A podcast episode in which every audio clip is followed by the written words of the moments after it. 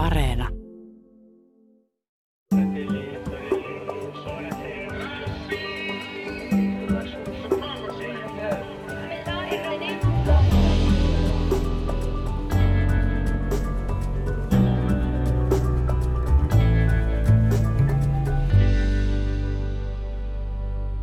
Tervetuloa Horisonttiin.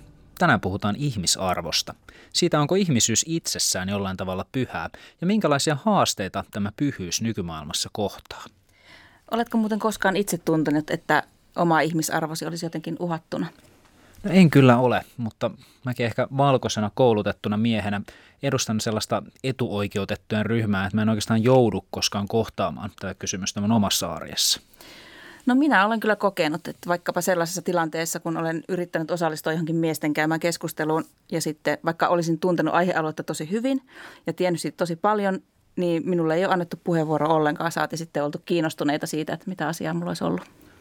YKH on julkaistu tuosta alkuvuodesta tämmöisen tutkimuksen, jonka mukaan jopa yli 50 prosenttia suomalaisista asettaa jollain tavalla naiset miehiä alisteisempaan yhteiskunnalliseen asemaan. Että miehet olisivat esimerkiksi parempia johtajia kuin naiset. Et ei tunnu kaikki olevan ihan samalla viivalla. Ja kyllähän myös maailman uskontoihin liittyy paljon semmoista kipuilua yhdenvertaisuuden kysymyksissä. Voisiko vaikeus olla siinä, että ihmisarvo ei käytännössä tarkoita kaikille samaa asiaa? Olet kääntänyt korvasi horisonttiin. Minä olen Mikko Kuranlahti. Ja minä Hilkka Nevala. Tervetuloa studioon Espoon piispa Kaisamari Hintikka. Kiitos. Ja Amnestin Suomen osaston toiminnanjohtaja Frank Johansson. Kiitos. Tänään puhumme siis ihmisarvosta. Aloitetaan ensin kysymällä, mitä tarkoittaa ihmisarvo? Frank, jos aloitat. No mulle tietenkin ihmisarvo on lause, joka löytyy ihmisoikeusjulistuksen ensimmäisestä artiklasta, joka sanoo, että jokainen ihminen syntyy yhtäläisin, jokaisella ihmisillä on sama ihmisarvo ja yhtäläiset oikeudet. Ja sitten mä oon aina miettinyt, että niinhän sen pitäisi olla, mutta kun se ei niin ole. Mihin tämä perustuu, tämä käsitys jakamattomasta ihmisarvosta? No silloin kyllä kristilliset taustat, niin että ehkä Kaisamari voi puhua siitä enemmän. No joo, siis niin kuin hyvin tutultahan toi kuulostaa toi sun muotoilus, että muutettavat muuttaen jokaisen ihmisen jakamaton ihmisarvo perustuu sille, että, että niin kristillisen uskon mukaan meidät kaikki on luotu Jumalan kuviksi ja sellaisenaan tasavertaisiksi, mutta toisaalta myöskin ainutlaatuisiksi. No niin kuin sä Frank äsken sanoit, että näinhän sen pitäisi olla, mutta useinkaan ei välttämättä ole, että kaikkien ihmisarvoa yhtäläisesti kunnioitetaan. Miltä sun silmiin näin ihmisoikeuston asiantuntijana näyttää vuosi 2020? Oh, masentavalta tietenkin. Et, et siis sehän on ihan selvää, että eriarvoisuus, varallisuuserot, koulutusmahdollisuudet, vaikka mahdollisuus niin kuin puhtaaseen veteen – on äärimmäisen eriarvoisesti jaettu eri puolilla maailmaa. Koronakriisi on vielä niin kuin pahentanut tätä tilannetta, koska se tarkoittaa sitä, että mitä heikoimmassa asemassa on jo aiemmin ollut, niin sitä vaikeampaa on suojautua tältä virukselta. Että me keskiluokkaiset suomalaiset tässä studiossa, niin eletään sellaista elämää, että me pystytään aika helposti tekemään etätyötä sitten taas on moni sellaisia, jotka eivät kerta kaikkiaan sitä pysty tai jotka asuvat niin ahtaasti, että heillä ei ole mahdollisuuksia siihen huolelliseen hygiaan, mitä pitää. Ei välttämättä olisi juoksevaa vettä. Entä Kansamari Hintikka, miltä tämä aika, mitä eletään, näyttää sun silmiin? No kyllä, kyllä se niin aika hurjalta näyttää. Tietysti nyt kun ollaan tässä puoli vuotta vaellettu koronan varjossa, niin, niin ei ehkä muisteta, minkä varjossa me sitä ennen vaellettiin. Ja tietysti ilmastonmuutos on semmoinen, jossa, joka myöskin on niin korostanut sitä hyvin niin eriarvoista asemaa, missä ihmiset niin globaalilla mittakaavalla on ja, ja se niin mahdollisuus vaikuttaa siihen semmoisiin niin maailmanlaajuihin ilmiöihin, jotka kuitenkin koskettaa sitä omaa elinpiiriä, on ollut niin kuin äärimmäisen eivät ole jakaantuneet tasaisesti, mutta, mutta toisaalta sitten myöskin tämmöiset niin kysy, kysymykset kuin sosiaalinen oikeudenmukaisuus, sukupuolten välinen tasa-arvo, Ähm, oikeastaan sukupolvien välinen tasa-arvo. Minusta se on sellainen kysymys, joka nousee nimenomaan niin kuin suhteessa ilmastonmuutokseen esimerkiksi vahvoina. Että et kyllä tässä on aika tavalla semmoisia, mä olen niin ajatellut, että semmoiset asiat, jotka 80-90-luvulla, kun minä olin vielä nuori, niin oli jotenkin, ajattelin, että maailma menee parempaan suuntaan ja se kehitys menee oikeaan suuntaan ja ihmisoikeudet niin kuin toteutuu yhä useampien ihmisten kohdalla. Niin nyt se ei enää näyttäydykään se kehitys sellaisena, että me ollaan otettu niin kuin taka-askelia ja, ja, ja se ei ole, näyttäydykään enää semmoisena niin nousujohteisena ihmisoikeuksien toteutumisen kehityksenä, vaan päinvastoin. Miltä tämä kuulostaa, Frank, tämä nuorten osuus tässä ihmisarvon jaossa? Ihan siltä kuin, että, että Kaisamari voitaisiin ottaa meille puhumaan meidän tilaisuuksiin, koska, koska siis juuri näinhän se on. Ja mä, mä tunnistan itse ton, ton niin kuin ajatuksen kulun, että, että kun me itse kanssa 80-luvulla aikanaan – liityin Amnesty jäseneksi ja, ja kouluttaudun toimittajaksi, koska mä halusin parantaa maailmaa, niin silloin oli sitä tulevaisuususkoa. Ja, ja sitten nyt tuntuu siltä, että sitä ei välttämättä olekaan. Silloin elettiin myös kylmän sodan päättymisen aikaan, elettiin mitä jälkeenpäin on kutsuttu ihmisoikeuksien kultaajaksi. Ja, ja sitten syyskuun 11. päivän hyökkäysten jälkeen, niin ollaan menty koko ajan huonompaan suuntaan. Ja, ja se ilmastokriisi semmoisena eksistentiaalisena niin kuin Damoklien miekkana, joka roikkuu meidän yllä. Ja, ja se, että, että maailmalla jo nyt huomataan sen, sen vaikutuksia. Ja miten täysin haluttomia tai kyvyttömiä maailmanjohtajat ovat ö, niin kuin pyrkimyksissään tehdä tälle jotain ja, ja miten kaikki muu on niin kuin kiinnostavaa ja, ja miten myös koronakriisi – joka tulee päälle, niin sitä samaa kyvyttömyyttä niin kuin havaitsee siinä. Ja sitten se, että, että myös kun tuntuu siltä, että ei me tavallisetkaan ihmiset olla otettu millään lailla opiksi siitä, vaan, vaan haluttaisiin paluuta siihen niin, kuin niin sanottuun normaaliin lainausmerkeissä, joka ei missään tapauksessa ollut sellainen maailma, johon me halutaan paluuta, vaan me halutaan paluuta johonkin paljon parempaan, jossa – ihmisten välinen tasa-arvo toteutuisi paremmin, jossa, oikeuden, jossa siis elä, että elettäisiin oikeudenmukaisemmassa maailmassa. Se on kun sä otat esimerkiksi ton, ton kylmän sodan eetoksen, jossa nyt ehkä oli jotenkin semmoinen käsitys, että kaikki haluavat sitä rauhaa, kaikki haluavat samaan suuntaan. Ja sitten se, mikä oli kuitenkin mahdoton ajatus, oli, oli niin kuin Neuvostoliiton kaatuminen tai Berliinin muurin murtuminen. Ja se kuitenkin tapahtui. Ja mä oon yrittänyt itse jotenkin pitää sitä tunnetta mielessä, mikä silloin oli, kun yksi, kaksi hyvin niin kuin lyhyessä ajassa – tapahtui niin paljon semmoista, mitä kukaan ei pystynyt, ainakaan niitä, jotka ei nähneet sitä niin kuin ihmisoikeusliikkeen niin kuin todellisuutta sisältäpäin niin kuin rautaesiripun tuolla puolen, niin ei pystyneet kuvittelemaan, että se on mahdollista. Niin mä oon yrittänyt jotenkin ajatella, että jos se on ollut mahdollista, niin mä haluan uskoa, että meillä on mahdollisuutta myöskin voittaa ne haasteet, jota, jotka me niin kuin ihmiskuntana kohdataan tällä hetkellä ehkä vielä niin kuin paljon totaalisemmin kuin, kuin miten se kylmä sota se kohdistui joidenkin ihmisten elämään paljon enemmän kuin toisten. Jos on mennään vielä vahvemmin tämän niin kuin ihmisarvoajattelun taustalle, tavallaan niihin käsityksiin, mitkä vaikuttaa sen takana, niin voidaanko sanoa, että ihmisyys itsessään on tästä näkökulmasta jollain tavalla pyhää? No silloin me puhutaan siis äh, niin sanotusta maallisesta pyhästä, joka on ö, horisontaalista eikä niin kuin vertikaalista, koska se on pyhä, josta Jumala on niin kuin otettu pois. Ja jossain määrin siis, jos me ajatellaan ihmisoikeuspuhetta, miten ihmisoikeuksista puhutaan, miten asiat muotoillaan, niin vaikka siellä taustalla on hyvin voimakas tämmöinen kristillinen vire, josta se ihmisarvo, ihmisen persoona, niin kuin luotu Jumalan kuvaksi, niin kuin näkyy rivien välissä hirveän voimakkaasti, niin sitten kuitenkin ihmisoikeudet on haluttu nähdä uskonnoista riippumattomina. Ja, ja, ja silloin on päästy tämmöiseen enemmän niin kuin – juridiseen tulkintaan. Eli, eli se, mitä sopimuksissa lukee, on ikään kuin se, miten se on, vaikkei se olisikaan, koska se on samalla niin kuin fakta, että näin se on, mutta samalla se on pyrkimys jotain kohti, jota meidän pitää niin kuin mennä.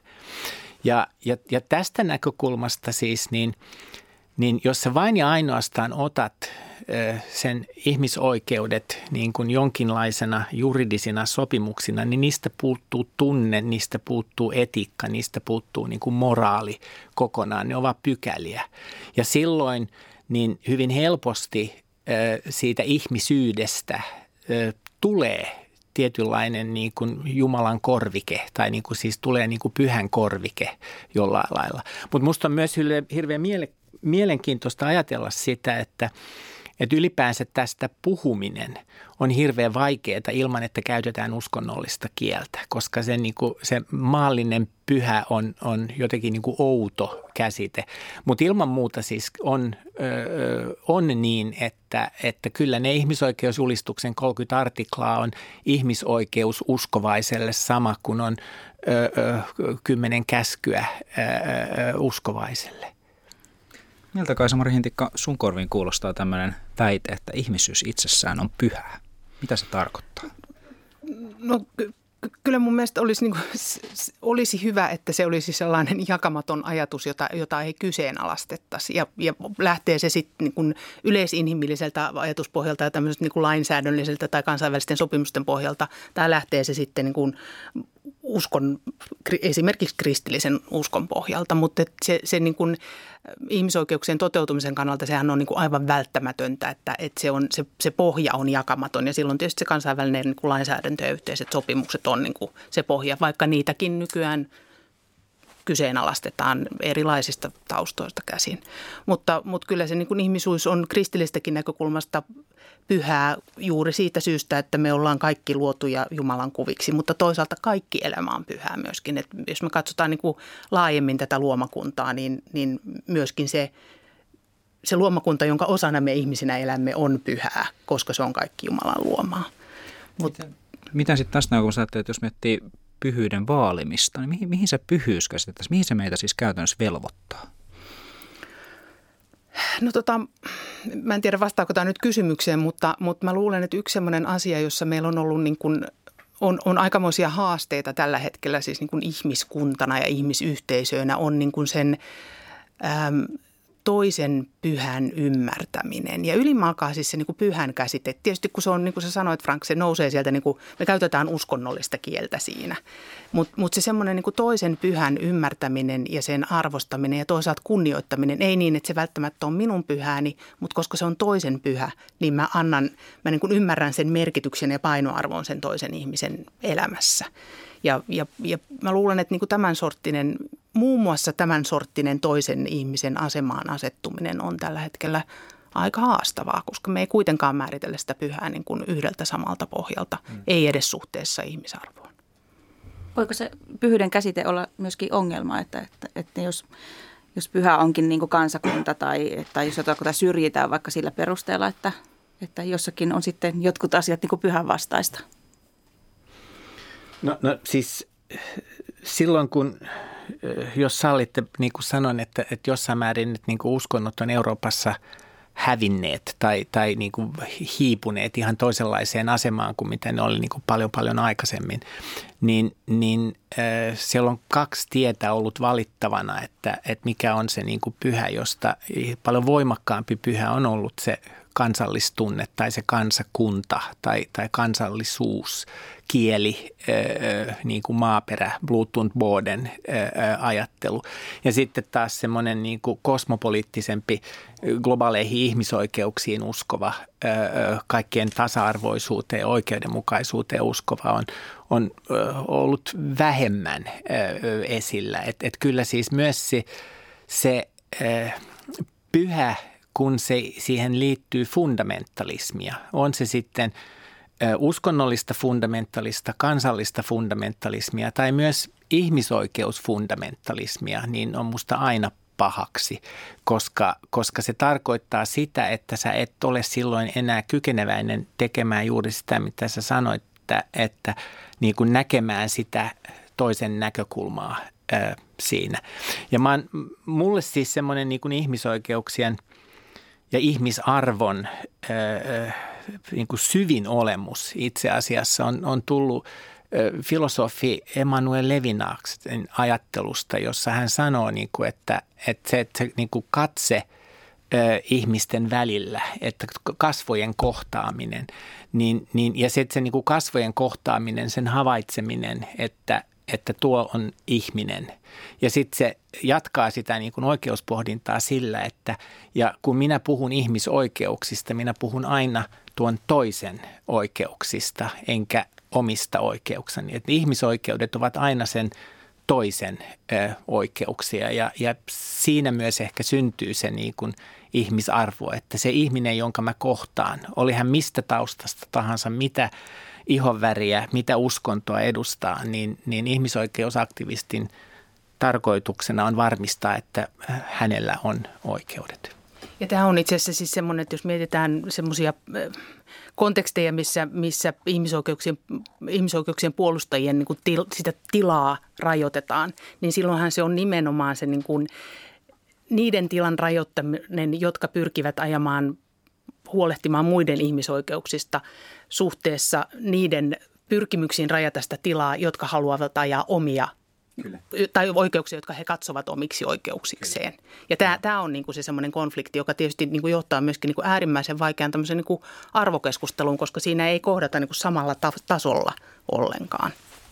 Mitä sitten just niin kuin suhteessa tähän vaikeaan arvokeskusteluun siihen, että käytännössä me tunnutaan määrittelemään kuitenkin niin käytännön konteksteissa ihmisarvo hyvin eri tavoin, eri, eri yhteyksissä. Ää, niin kuin sä, Kaisa-Marin tuossa aiemmin sanoit, että toisen pyhän ymmärtämistä täytyisi kuitenkin kehittää ja se on ää, sen niin arvostamista ja kunnioittamista. Niin kuka, kuka sitten viime kädessä saa määritellä, kenen ihmisarvot on voimassa, tai mihin asti tällaista ää, niin kuin arvostavaa ja kunnioittavaa keskustelua pitäisi jatkaa. Tuleeko siinä ihan sitten kuitenkin jotkut selkeät raamit, minkä sisällä voidaan keskustella, mitä ei ylitetä? Kyllä tietysti siis semmoiset raamit, jossa, jossa niin kuin, ö, kyseenalaistetaan nimenomaan taas sitä sen toisen ihmisarvoa, niin, niin se on tietysti semmoinen, että sitten ei voida enää puhua niin kuin tasavertaisesta dialogista, joka, joka pyrkii niin kuin siihen yhteiseen hyvään tai, tai, tai niin kuin kunnio, edes kunnioittavasta keskustelusta. Et se on, se on niin kuin, silloin, jos se, se menee semmoiselle raiteelle, että lähdetään ajamaan nimenomaan niitä omia etuja ja kyseenalaistamaan sen, tai omia oikeuksia ja kyseenalaistamaan sen toisen oikeuksia, niin musta si, silloin, silloin ei enää puhuta ihmisoikeuskeskustelusta. Silloin se on jotain muuta. Mulla ei ole nyt tähän antaa sille nimeä, mutta... Mä, mä olen aika samaa mieltä siis, että jos – että sellaisten ihmisten kanssa dialogiin käyminen, joka ei hyväksy sitä asiaa, että kaikilla ihmisillä, vaikkei heillä ehkä ole, pitäisi olla yhtäläinen ihmisarvo, niin on aika hankala käydä. Koska silloin me käydään sellaista keskustelua, joka mun mielestä olisi pitänyt jo vuosisatoja sitten kuopata. Ja, historiallisesti siis, siis tämä ihmisarvo, jos me lähdetään niin kuin sen englannin tai ranskankielisestä dignity, latinan dignitas sanasta, niin, niin eihän sillä tarkoitettu sitä, mitä me ymmärretään tänään, vaan, vaan sillä tarkoitettiin niin kuin arvostettua, hyvin käyttäytyvää, jopa niin kuin kohteliasta herrasmiestä – jolla oli se arvo ja joka myös oli varakas, että siitä, siitä kautta syntyy se arvo.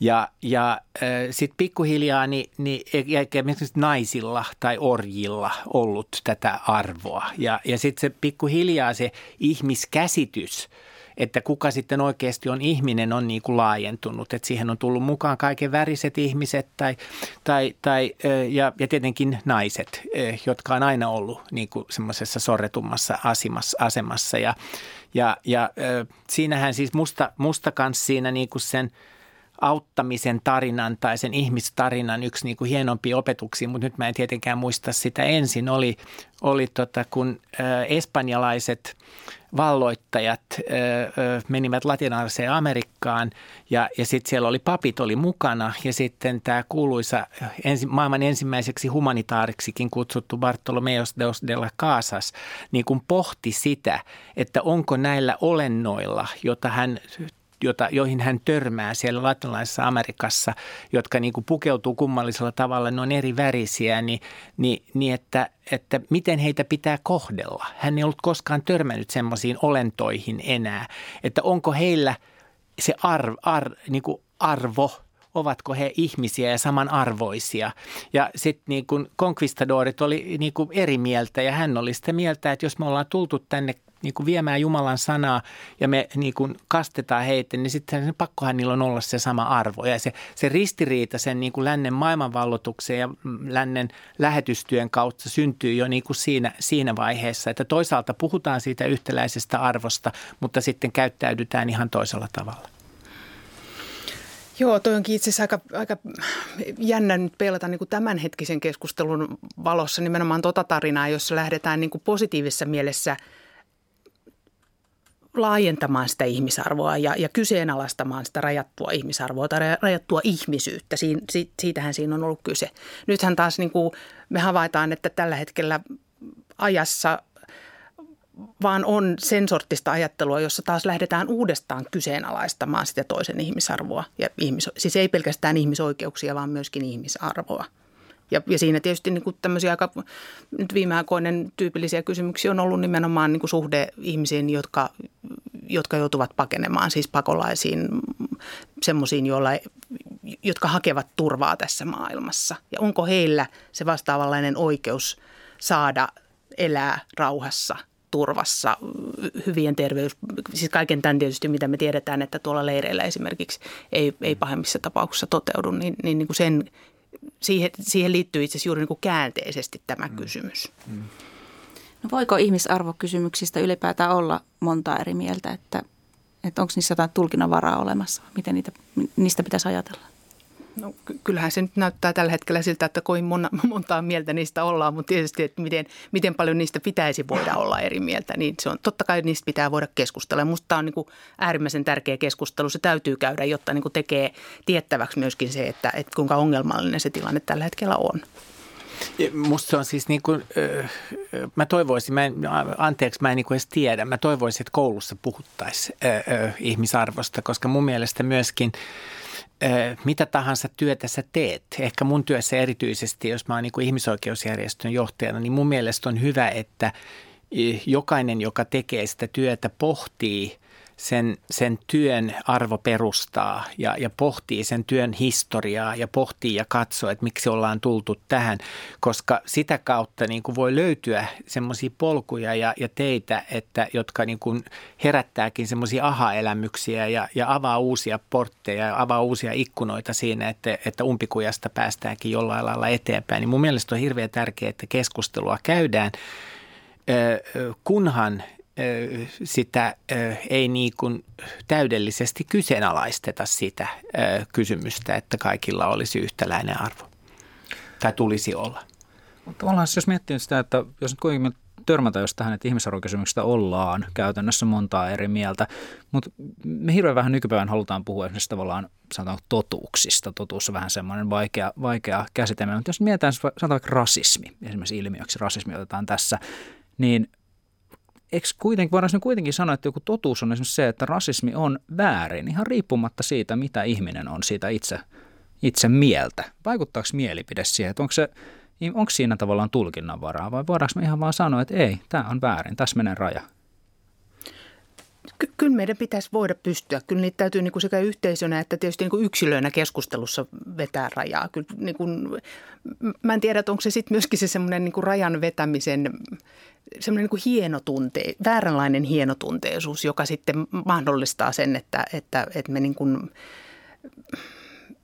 me ei pystytä vetämään niitä, niitä ikään kuin niitä yhteisten pelisääntöjen rajoja, jotka nyt tietysti rasisminkin kohdalla nousee niin kuin myöskin yhteisistä sopimuksista. Että ne ei ole pelkästään mielipidekysymyksiä, mutta, mutta, tota, mutta että tällä hetkellä niin kuin juuri tämän sortissa kysymyksissä semmoinen rajan vetäminen tai, tai itse asiassa sen niin kuin oikeutuksen kyseenalaistamista myöskin me joudutaan niin kuin käymään niin kuin rajanvetoa myöskin siihen suuntaan jota on hirveän vaikea kysymys, koska, koska me päästään sitten keskustelemaan sananvapaudesta, jossa siis sananvapaushan sallii myös väärien asioiden sanomisen. Kaikki niin kuin, sananvapaus ei ole vain sitä, että saa sanoa kilttejä ja hienoja ja hyviä ja, ja totuudellisia asioita, vaan sä saat sanoa ihan mitä vaan. Ja sehän pitäisi olla niin, että kuitenkin niin kuin toista kunnioittain ja, ja, ja niin poispäin, mutta niinhän se ei ole. Ja sitten me tullaan myös ehkä semmoiseen mielenkiintoiseen kysymykseen, joka on, on taas tämmöinen ihmisoikeusterminologian ja, ja kristillisen terminologian niin kuin rajamailla liikkuva kuin omatunto. Ja jos joku niin kuin sanoo, että, että hänen omatuntonsa nyt vaan sanoo hänelle, että mustat ja valkoiset eivät ole samanarvoisia, niin onko meillä sitten oikeutta mennä kyseenalaistamaan hänen omatuntoaan? Minun mielestä meillä on. Ja, ja tähän perustuu siis niin kuin myös se, että sananvapaus ei aina ole absoluuttinen. Siis että vihapuhe on sellaista, jota ei, ei, ei tarvitse sananvapaudenkaan niin kuin myötä hyväksyä. Niin siis sananvapaus on ja sitä saa jokainen käyttää, jokainen voi ilmaista niinkin rasistisia ajatuksia, kun nyt esimerkiksi olisi tämmöinen mustien ja valkoisten arvottaminen. Mutta se, mitä sitä seuraa, niin se, silloin siitä kannetaan niin kuin, sananvapauden käyttäjä joutuu kantamaan vastuuta siitä, kuinka, kuinka vastuullisesti on sitä omaa sananvapauttaan käyttänyt. Ja siihen tarvitaan sitten taas yhteiskunnallista arvokeskustelua. Niin, se on monimutkaista, että mihin asti tulee kuunnella sitä toista, jos se toinen vastustaa niin kuin yhteiskunnallisen tasa-arvon toteutumista. Milloin pitää pystyä sanomaan, että nyt sanoit väärin, että toi ei käy? Niin, no kyllähän tässä nyt on tälläkin hetkellä menossa semmoisia prosesseja, joissa niin testataan niin kuin yhteiskunnan yhteistä sietokykyä ja, ja, ja, ja niin kuin haetaan enemmän niitä sananvapauden rajalinjoja. Se on tietysti niin kuin hyvä kysymys, että missä asioissa se yhteiskunnan kipukynnys jotenkin niiden sen sananvapauden rajojen hakemiseen on, on alhaisempi kuin, kuin jossain toisissa asioissa. Että kyllähän me myöskin tunnutaan valikoivan aika tavalla yleisessä keskustelussa sitä. No onko teistä koskaan tuntunut siltä, että oma ihmisarvo olisi ollut jotenkin uhattuna tai kyseenalaistettu? Frank? Ei. Mä oon etuoikeutettu valkoinen keski-ikäinen koulutettu mies ja se on se ihmisryhmä, jonka eh, ihmisarvoa harvoiten eh, kyseenalaistetaan. Varmaan ainoa ihmisryhmä, jota ei niin kuin sille lähtökohtaisesti koskaan kyseenalaisteta, koska se meidän niin kuin prototyyppi on se, joka on luonut tämän yhteiskunnan säännöt ja, ja, ja sen takia me ollaan aina etuoikeutetussa asemassa. Ei nyt varmaan niin ihmisarvoa, mutta, mutta tasa-arvoa suhteessa muihin. Että, että kun, että mullakin niin kuin kaikki nämä täyttyy mun kohdalla, niin paitsi, paitsi se, että mä en ole nainen. mies. Mm. Ja, ja, ja niin kuin siinä suhteessa sukupuoleen niin olen joutunut kyllä kokema, olemaan tilanteissa, jossa, jossa mua ei kohdella yhdenveroisesti tai tasa-arvoisesti.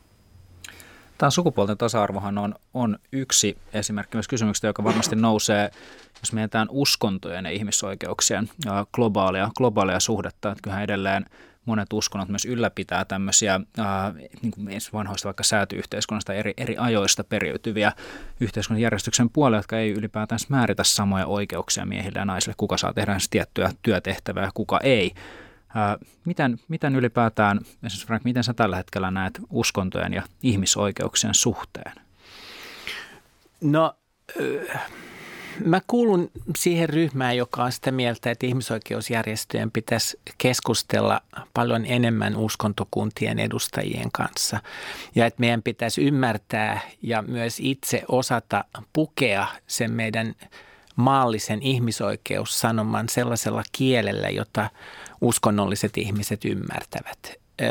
Koska jos ei me pystytä puhumaan sitä uskonnollista kieltä, jos niin kuin ihmisoikeudet nähdään jotenkin uskonnon vastaisina, niin ei ole minkäännäköistä mahdollisuutta laajentaa ihmisoikeuksien hyväksyntää eri puolilla maailmaa tässä on yksi iso, iso kipupiste ja, ja se liittyy naisten oikeuksiin ja se liittyy ö, seksuaali- ja sukupuolivähemmistöjen oikeuksiin, jossa monet uskonnolliset näkökannat on sellaisia, että niin kuin ihmisoikeusnäkökulmasta niitä on täysin mahdoton hyväksyä. Ja, ja jotta tämmöinen niin kuin dialogi uskontojen ja, ja ihmisoikeuksien välillä olisi mahdollinen, niin, niin silloin melkein niin kuin toivoisi, että, että uskonnolliset yhteisöt itse pohtisivat tätä ja, ja tulisivat sitten siihen yhteiseen pöytään, kun heillä on mahdollisuus hyväksyä se, että tämä on sellainen raja, jota on aika hankala ylittää, koska silloin me viedään naisten kohdalla puolet ihmisyydestä ja, ja, ja seksuaali- ja sukupuolivähemmistöjenkin kohdalla aika iso määrä ihmisiä ulos siitä ihmisarvoisesta yhteisöstä. No, tätä Kuulostaa, kuulostaa Kaisamari Hintikka sun korviin. Mm, joo, siis kyllä ky, ky, mun mielestä ilman muuta, siis jos tuo, mistä lähdit, lähdit Frank liikkeelle, että, että, että niin kuin uskonnolliset yhteisöt ja, ja uskontokunnat pitäisi saada sen, sen ihmisoikeuspöydän ääreen. Mun mielestä se on äärimmäisen tärkeää, koska ne on kuitenkin niin isoja arvovaikuttajia vielä niin, kuin niin suuren osan maailman ihmisiä. Eli vaikka niin jos eurooppalaisella mittakaavalla mitataan, niin se, se ehkä se niin kuin semmoinen moraalinen ja, ja eettisen ajattelun siihen vaikuttaminen on vähentymässä, mutta globaalilla tasolla niin merkittäviä vaikuttajia siinä. Ja siinä mielessä se on kyllä äärimmäisen tärkeää, että, että niin kuin nähdään ja ymmärretään se uskontojen merkitys sekä hyvässä että pahassa ihmisten elämässä. Ja mun mielestä se niin kuin, tuolla kansainvälisten järjestöjen ja, ja YK-järjestöjen tasolla on niin kuin viime vuosina sitä on herätty huomaamaan niin kuin e, enemmän ja enemmän. Ei pelkästään ihmisoikeuskysymyksissä, vaan myöskin niin kuin esimerkiksi tämmöisissä mm, pakolaisten niin kuin elämän resilienssin kannalta ja, ja, ja tämän sorttisissa kysymyksissä. Ja, mutta se, että kun uskonnolliset yhteisöt ja, ja, ja uskonnot eivät edes niin kuin keskenään ole niin kuin ikään kuin samalla tavalla – epätasa-arvoisia suhteessa, suhteessa naisiin ja naisten ja tyttöjen oikeuksiin tai suhteessa seksuaali- ja sukupuolivähemmistöjen ihmisoikeuksiin, niin, niin ne uskonnolliset yhteisötkin joutuu käymään keskenään sitä keskustelua. Ja, ja kaikilla ei ole semmoista yhtä selkeää ääntä, joka voisi puhua sen koko yhteisön puolesta. Nyt otetaan tietysti esimerkkinä vaikka katolinen kirkko, jossa on paavi, mutta, mutta se on oikeastaan ainoa semmoinen, jolla olisi selkeä tämmöinen – auktoriteetti, joka voi puhua muiden puolesta, niin se on, se on niin äärimmäisen niin kuin monimutkainen apparaatti ihan pelkästään täällä Suomenkin tasolla käydä näitä keskusteluja. Mutta se ei tarkoita sitä, etteikö niin pitäisi pyrkiä ja toimia. Ja, ja mä luulen, että siinä täytyisi myöskin niin kuin herättää sitä sen ymmärrystä vielä nykyistä voimakkaammin niin kuin uskontojen ja, ja, ja uskonnollisten niin kuin toimijoiden sisällä ja ymmärtää sen merkitys. Et kyllähän paljon tämmöisessä varsinkin niin kuin fundamentalistisessa uskonnollisessa ajattelussa on se sitten vaikka kristillistaustasta tai, tai muslimitaustasta, niin kyllähän ihmisoikeuksiin suhtaudutaan äärimmäisen epäluuloisesti. Hmm. Miten tuota, onko ihmisoikeustoimijat, niin suht, miten suhtaudutte niin kuin uskontoihin tämmöinen tuntuma, että onko ne niin kuin enempi nykymaailmassa eriarvoisuuden vai tasa-arvon rakentajia? No mä, mä sanoin tuossa hetki sitten, että mä, mä itse kuulun niihin, jotka on sitä mieltä, että meidän pitäisi äh, puhua enemmän. Sitten on, on toinen ehkä huomattavasti isompi ryhmä, jotka, jotka pitää uskontoja niin kuin blokkina sille en masse ilman minkäännäköistä... Äh, äh, ymmärrystä siitä, että siellä sisällä on, niin kuin se just sanoi Kaisamari, siis niin kuin valtava eri tavalla ajattelevia ihmisiä, mutta se on niin kuin tämmöinen taantumuksellisuuden linnake ja että kaikki niin kuin yhteistyö uskontojen kanssa niin kuin tahraa ihmisoikeuksien puhtautta jollain lailla, unohtamatta sitä, että yksi ihmisoikeuksista on oikeus uskonnon ja ajatuksen ja oman tunnon vapauteen. Niin, että mä sanoisin, että yhtä lailla kuin kirkossa on monia ääniä, niin, niin, niin on myös ihmisoikeusjärjestöissä monia ääniä. Ja, ja eh, ehkä kuitenkin semmoinen lännessä maallistunut ihmisoikeusliike suhtautuu ehkä valtaosin pikkasen skeptisemmin kirkollisiin tai laajemmin uskonnollisiin toimijoihin kuin, kuin, kuin ne, jotka hyväksyvät ja, ja haluavat tehdä yhteistyötä. Mä tässä itse tuossa päätin niin tähän tämmöiseen niin hyvin fundamentalistiseen tai, tai semmoiseen niin ihmisoikeuksiin epäilevästi suhtautuviin uskonnollisiin toimijoihin, niin, niin kyllähän siellä sit myöskin on joukossa niitä, jotka todella niin kuin aktiivisesti, joille niin kuin se ihmisoikeuksien rakentaminen tai ainakin tiettyihin ihmisoikeuksiin niin kuin keskittyminen on, on niin kuin äärimmäisen iso osa sitä, sitä toiminnan identiteettiä. Et esimerkiksi luterilainen maailmanliitto, johon, johon meidän Suomen evankelis-luterilainen kirkkokin kuuluu, niin on yksi esimerkki semmoinen, joka niin kuin heti jo koko 70-vuotisen taipaleensa ajan on esimerkiksi pakolaisten ihmisoikeuksia ajanut niin kuin jatkuvasti ja systemaattisesti. Että kyllä tätä niin kuin löytyy paljon, mutta, mutta ne jotenkin tämä niin kuin, se tulkinta avain on aika usein sellainen nimenomaan, niin kuin sä kuvasit Frank, että, että uskonnot edustaa tämmöistä, tämmöistä niin kuin riippakiveä ihmisoikeuksien toteutumisen mm. Tiellä.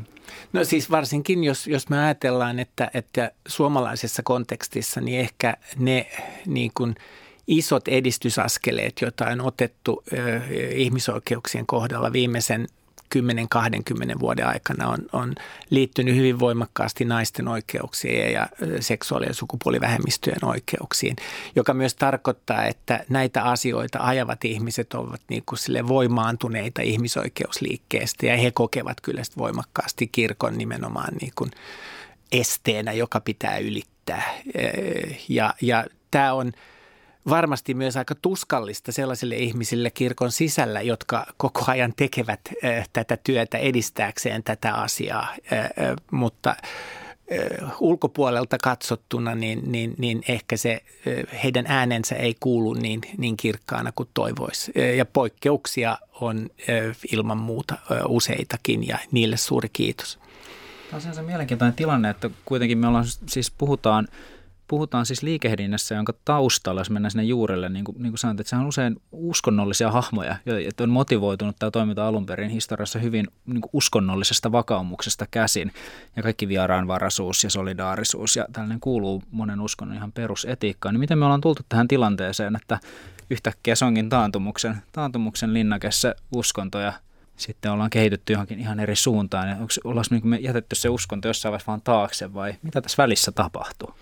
No yksinkertainen vastaus tuohon on historiattomuus. Siis se, että ihmiset ei niin kuin, ja sen takia mä sanoin, että musta on hirveän tärkeää, että mitä tahansa sä teet, että sä niin kuin menet taaksepäin ja katsot sen oman niin kuin toimijuutesi historian, että mit, mit, mitä tämä järjestö on syntynyt, mitä se on tehnyt. Ja se on ollut mulle äärettömän mielenkiintoista ja, ja, ja kivaa, kun mä pari vuotta sitten kirjoitin kirjan äh, auttamisen, äh, auttamis, kansainvälistä auttamisesta toimialana, että mä perehdyin hyvin monen järjestön historiaan ja siellä aukesi myös mulle isoja äh, äh, uusia asioita ja kuten sanoit se, että perustajina on usein ollut uskonnollisia karismaattisia henkilöitä, vaikka järjestö on ollut täysin maallinen – tänä päivänä monet ei ehkä tiedä sitä. Ja siis kun itse en kuulu kirkkoon, niin, niin mä pystyn aika lailla sanomaan, että, että se kirkko voi olla kyllä aika näkymätön myös aika suurelle osalle ihmisiä tässä yhteiskunnassa tällä hetkellä. Vaikka se niin kuin, valtaosa edelleen niin kuin on nimellisesti osana kirkkoa, niin, niin ei sitä niin paljon tiedetä eikä sitä välttämättä hirveästi välitetäkään. E, ja, ja tämäkin on tietynlaista historiattomuutta, että ei niin kuin perehdytä siihen uskonnon historiaan eikä perehdytä siihen oman toiminnan historiaan. No tuo on hyvä tuo historiattomuus tässä näin, koska kyllähän siis se on totta, että, että sen, juuri sen sorttisen niin tämmöisen konservatiivisen esimerkiksi kristillisyyden nousu, joka, joka kyseenalaistaa ihmisoikeuksia ja, ja, ja, ja niin kuin ei, ei, ei halua ymmärtää niiden merkitystä, niin, niin nimenomaan kristillistä näkökulmasta se on äärimmäisen historiatonta, jos miettii kristinuskon niin kuin syntyjuuria, siis Jeesusta, joka sekä niin kuin teki näkeväksi ihmisiä, jotka hänen omassa yhteisössä, jolla ei ollut ihmisoikeuksia, mutta sitten joka itse kuitenkin lopulta myöskin joutui, jos katsotaan, niin kuin, jos katsotaan hiljaisen viikon tarinaa ja, ja Jeesuksen kärsimystietä, niin se on täynnä ihmisoikeusrikkomuksia. Mm, mm. Ja, ja, ja se meidän julmia semmoisia, jotka, jotka nousee niin kuin ihan, jotka tällä, tänä päivänä pidettäisiin niin kuin äärimmäisen törkeänä ja ne yrittäisiin niin uutiskynnyksen. Mm. Mutta me emme, niin kuin, me emme ole tottuneet tulkitsemaan sitä tarinaa tästä näkökulmasta. Mm. Emmekä sanottamaan myöskään sitä, niin kuin sit, sitä perinnettä, jota me kristittyinä kannetaan mm. osallisena. Mm hänen tarinastaan. Mä haluaisin kysyä vielä lopuksi teiltä tähän, että, että mistä itse saatte voimia jatkaa työtä, että mistä saa toivoa, kun tämä tulevaisuus, niin puhuit, mainitsit alussa ilmastonmuutoksen ja muut haasteet, sen kun kovenee tällä saralla, niin mistä toivoa? No kyllä se niin kuin siitä Jeesuksen esimerkistä ja kristillisestä uskosta nousee, mutta sitten myöskin niin kuin, suhteessa siihenkin niin kuin siitä ajatuksesta, että mä niin kuin en pyri ajattelemaan niin, että, että kaiken sen, minkä eteen pyrkii tekemään töitä, saavuttaisi. Että mä näkisin jotenkin omana elinaikana niin sen toteutumisen, vaikka esimerkiksi ilmastonmuutos on semmoinen kysymys, että, että mä totisesti toivon, että mun elinaikana niin tämä ihmiskulta löytää siihen. Muuten, muuten ei, siinä ei ole aikaa. Mm. Mutta, mutta se ei kuitenkaan tarkoita sitä, etteikö mun pitäisi tehdä omaa osuuttani. Ja sitten mä vaan siirrän sitä kapulaa eteenpäin. Toisista ihmisistä, niistä pyhistä ihmisistä ja, ja sitten tietenkin lapsista kun näkee sen, että miten he kamppailevat ja taistelevat sen niin kuin paikkansa löytämisessä tässä yhteiskunnassa ja miten he voimakkaasti haluavat ratkaista niitä ongelmia, joita ehkä minun sukupolveni on ollut joko aiheuttanut tai kyvytön ratkaisemaan. Kiitos keskustelusta. Kiitos. Kuunnellaan vielä tähän loppuun, mitä rauhantyön konkari ja ulkoministeri Pekka Haavisto ajattelee ihmisoikeuksista ja niiden toteutumisesta. Pekka Haavisto, onko ihmisyys pyhää? No tietysti jos ajattelee YK on yleismaailmallista ihmisoikeuksien julistusta ja sen periaatteita, niin kyllähän ne tulee tuolta toisaalta humanismin, kristinuskon, muidenkin uskontojen taustasta. Jos ihminen on luotu Jumalan kuvaksi tai on Jumalan kuva, niin siinä varmaan tulee se jokaisen ihmisen ja yksilön arvo. Tietyssä mielessä voidaan ajatella, että ollaan pyhän kanssa tekemisissä. Minkälaisia haasteita sä itse näet tällä hetkellä vuonna 2020 jakamattoman ihmisarvon toteutumiselle? No nyt on esimerkiksi tällä viikolla katsottu näiden lasten tilannetta Morian saarella Kreikassa ja usein ajattelen, että toteutuuko tavallaan kaikkein heikoimpien kohdalla ihmisoikeudet ja ihmisarvo hyvin julmaa kieltä voidaan käyttää vaikka välimeren hukkuvista lapsista tai muuta puhutaan heistä täysin ihmisarvon vastaisesti. Eli ei välttämättä meidän arjen ajattelussa aina sitä ihmisarvoa jokaiselle myönnetä. Ja ehkä juuri kriisin ja sodan keskellä olevat ihmiset ja ennen kaikkea lapset, niin heidän, heidän ihmisarvonsa usein kiistetään. Voiko ihmisarvokysymykset ylipäätään olla montaa eri mieltä?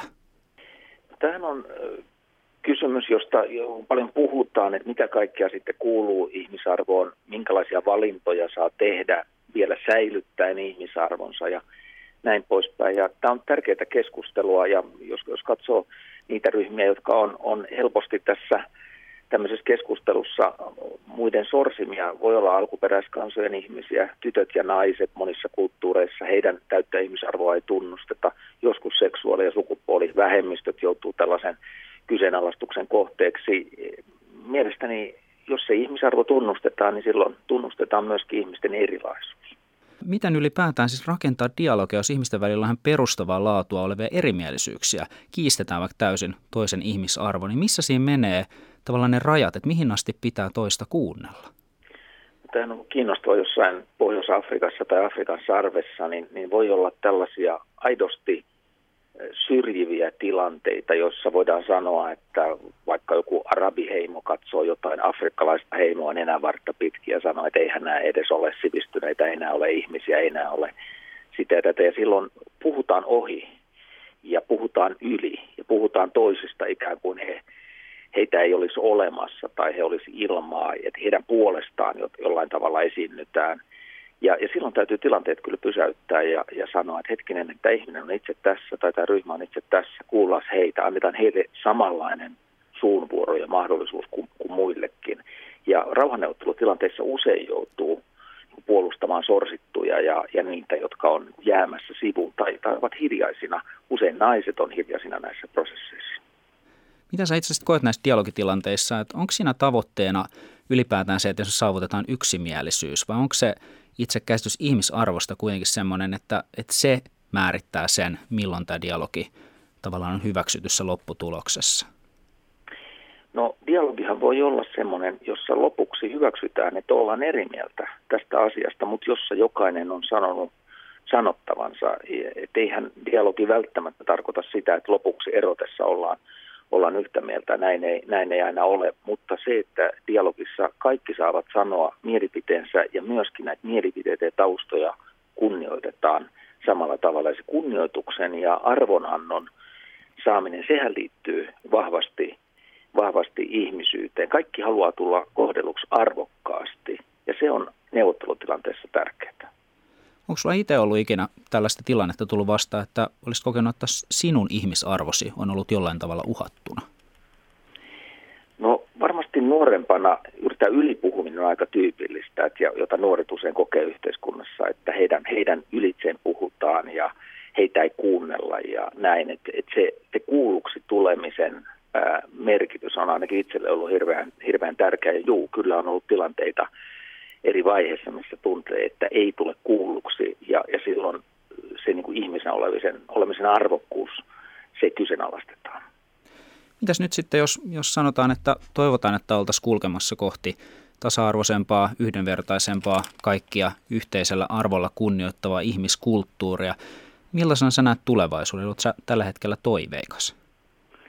No, meillä on ollut paljon, meillä on ollut Me Too-kampanja, meillä on ollut Black Lives Matter-kampanja, jotka on kiinnittänyt huomiota niihin epäkohtiin, mitä on ihan kehittyneissäkin yhteiskunnissa. Tässä mielessä mä oon toiveikas, että, että herää, herää kysymys, mistä on kysymys. Herää kysymys, onko kaikilla samanlainen ihmisarvo ihon väriin, rotuun, asuinpaikkaan, koulutukseen liittyen. Ja tätä keskustelua käydään ja minusta sitä käydään yhä herkemmin ja se on kansainvälistä keskustelua. Kiitos Pekka Haavisto näistä näkökulmista. Kiitos paljon.